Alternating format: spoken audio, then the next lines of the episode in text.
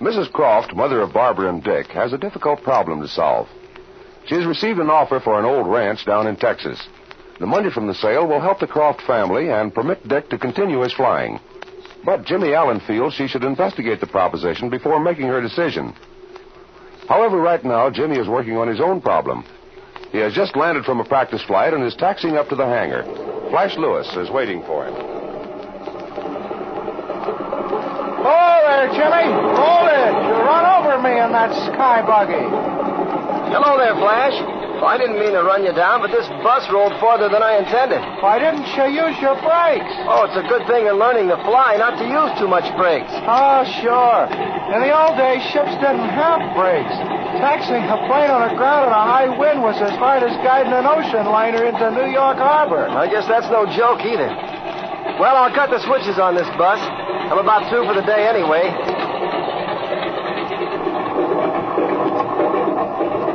What'd you do this afternoon, Jim? Wait till I get out of this ship and get this heavy parachute off. There. Oh, I practiced some more landings. Made about 15 or 20, I guess, and went through some general air work. Say, Jimmy, did you ever find out anything about your friend Dick Croft? Oh, yeah, Dick's had a bad break, Flash.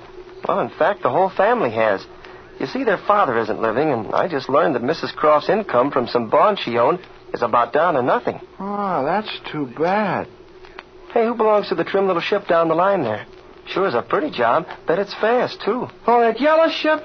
Some guy by the name of Bender landed in it a while ago. Left it at our place for service. He seemed to know the new manager. That's him coming over here now. Boy, that sure is a sweet looking little airplane. Gosh, I hope someday I can have a ship like that. Just keep on plugging away, Jimmy. Say, ain't you the mechanic at Central Flying? I'm the chief mechanic at Central Flying School. Why? You need something? You're the chief mechanic, eh? Well, you're the guy I'm looking for.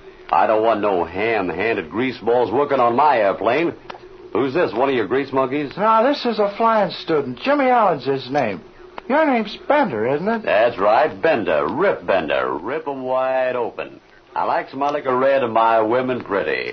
And they ain't made an airplane yet I can't turn inside out. How do you do, Mr. Bender? Yeah, how are you, kid? What's your name, fella? Lewis is my name, Flash Lewis, and I ain't seen an airplane engine that I couldn't. Yeah, well, save that for the 10-hour students, Lewis. You see that yellow crate of mine down the line? Yeah, I saw you bring her in. Well, that's Rip Bender's airplane. The cutest little job that ever double rolled off a loop. Why, there ain't an airport in Texas that doesn't know that little job. That's a nice looking ship, all right. Now, look here, Lewis. I want you to service that crate yourself. Fill her full of gas, check the oil, check the tappet clearances on my rocker arms, and get a couple of your grease monkeys to wipe that ship off. Where are you from, Mr. Bender? Well, kid, I'm from anywhere. You name it. I've been there. I've hopped hedges in every state in the Union. I dusted cotton in the South. Been on forest patrol in the Northwest. Hauled the mail over the Alleghenies in the East. And flew gas and ammunition over the hump in China. Gee, you've certainly done a lot of flying. Yeah, and that ain't all. If some dizzy engineer builds a crate that nobody else can fly, they gets on the phone and calls for Bender. Oh, you're a test pilot, too, huh? Ah, I'm every kind of a pilot, kid. You see that last air movie, The Cloud Devils? Yeah, I saw it. You saw it, eh? Well, how'd you like the stunt flying in it? Oh, I thought the air action was very good. I done the stunt flying in Cloud Devils.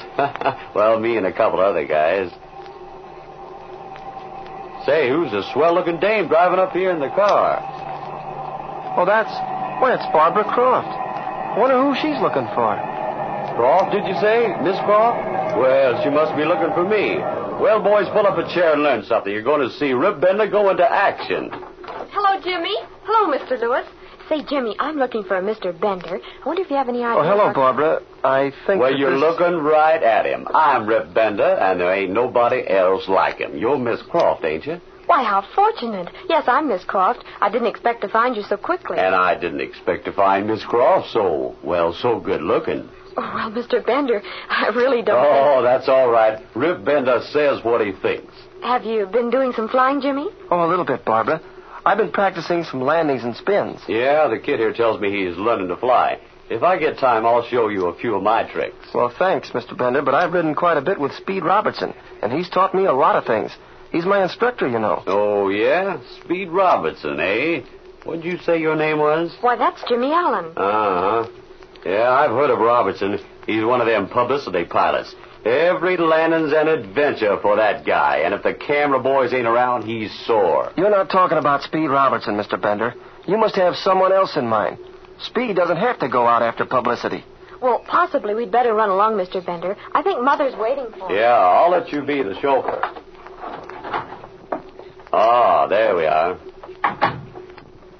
All right, Lewis, get to work on that ship of mine. I may want to give Miss Croft an airplane ride. Goodbye, Jimmy. Goodbye, Mr. Lewis.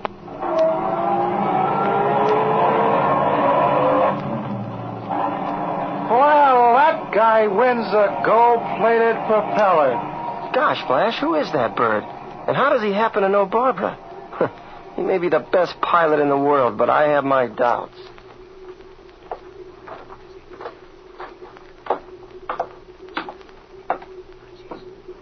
Oh, I'm sure you led a most interesting and thrilling life, Mr. Bender, visiting so many strange places. Mm, Here we are. Just go right inside.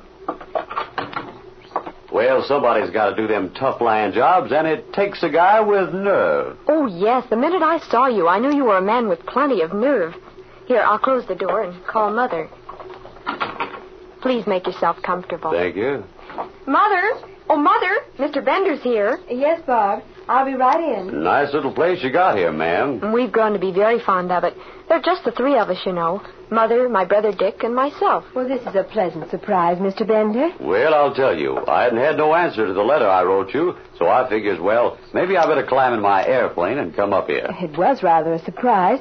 Did you have a pleasant trip? Oh, I didn't come up here special to see you. I was down in Tulsa working on a big business deal, and I thought as long as I'm up that far, I might as well come on up here. Oh, what is your business, Mr. Bender? I don't have no regular business. I'm a pilot and do a lot of flying. Oh, yes, Mr. Bender's been telling me about his many interesting experiences. Well, how odd. You see, my son is interested in learning to fly and is just crazy about aviation. My old man lives down in Texas, ma'am. We got a ranch near San Rafael, about 400 miles from the border. The old gent has a lot of cattle. In the last year or two, I've been down there helping the old fella out and riding the range for him. Mr. Bender was telling me that he flies over his father's ranch and watches the cattle that way. Sort of a modern version of the old-time cowboy. How very interesting. Yeah, we got a big ranch down there with thousands of head of cattle on it. I kind of looks after him for the old man. Is your ranch anywhere near my property? Well, it's like I told you in that letter. This land of yours adjoins our ranch, and the old man and I gets together and figures we might as well add on to our holdings, provided you don't want too much money for the land. I'll tell you right now, it ain't worth nothing, but it ain't doing you no good. You living up here and everything. So we figures you might be willing to let it go at a reasonable figure. Yes, I guess it's true. The land is of very little use. I'm ashamed to admit, but I've never been down there myself. Well, you ain't missed anything unless you like mesquite chino grass mountains and canyons. The tract has been in my family for years and years, but I've never really taken much interest in it. My husband used to make yearly trips down there for the hunting. He seemed to love the country, but I just never got around to accompanying him. Yeah, it's all right for hunting, but it ain't no place for a lady like you or a gal like Barbara. It does seem as though the land should be worth something.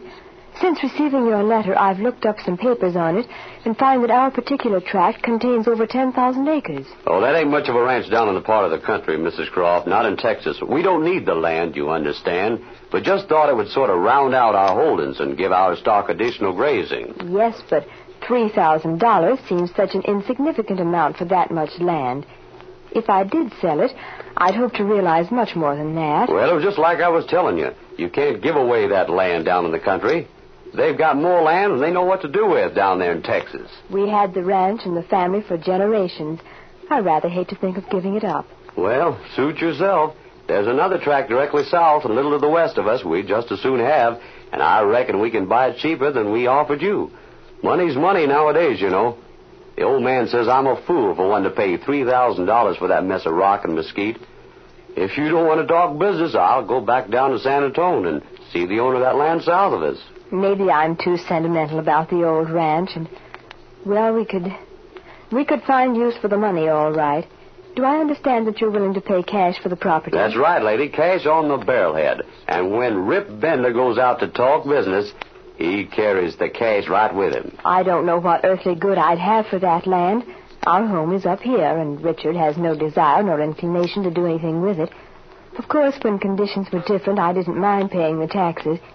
Oh, maybe we'd better let the old ranch go, Barbara. Well, Mother, you know best, of course. It's your land, and you know what you want to do with it.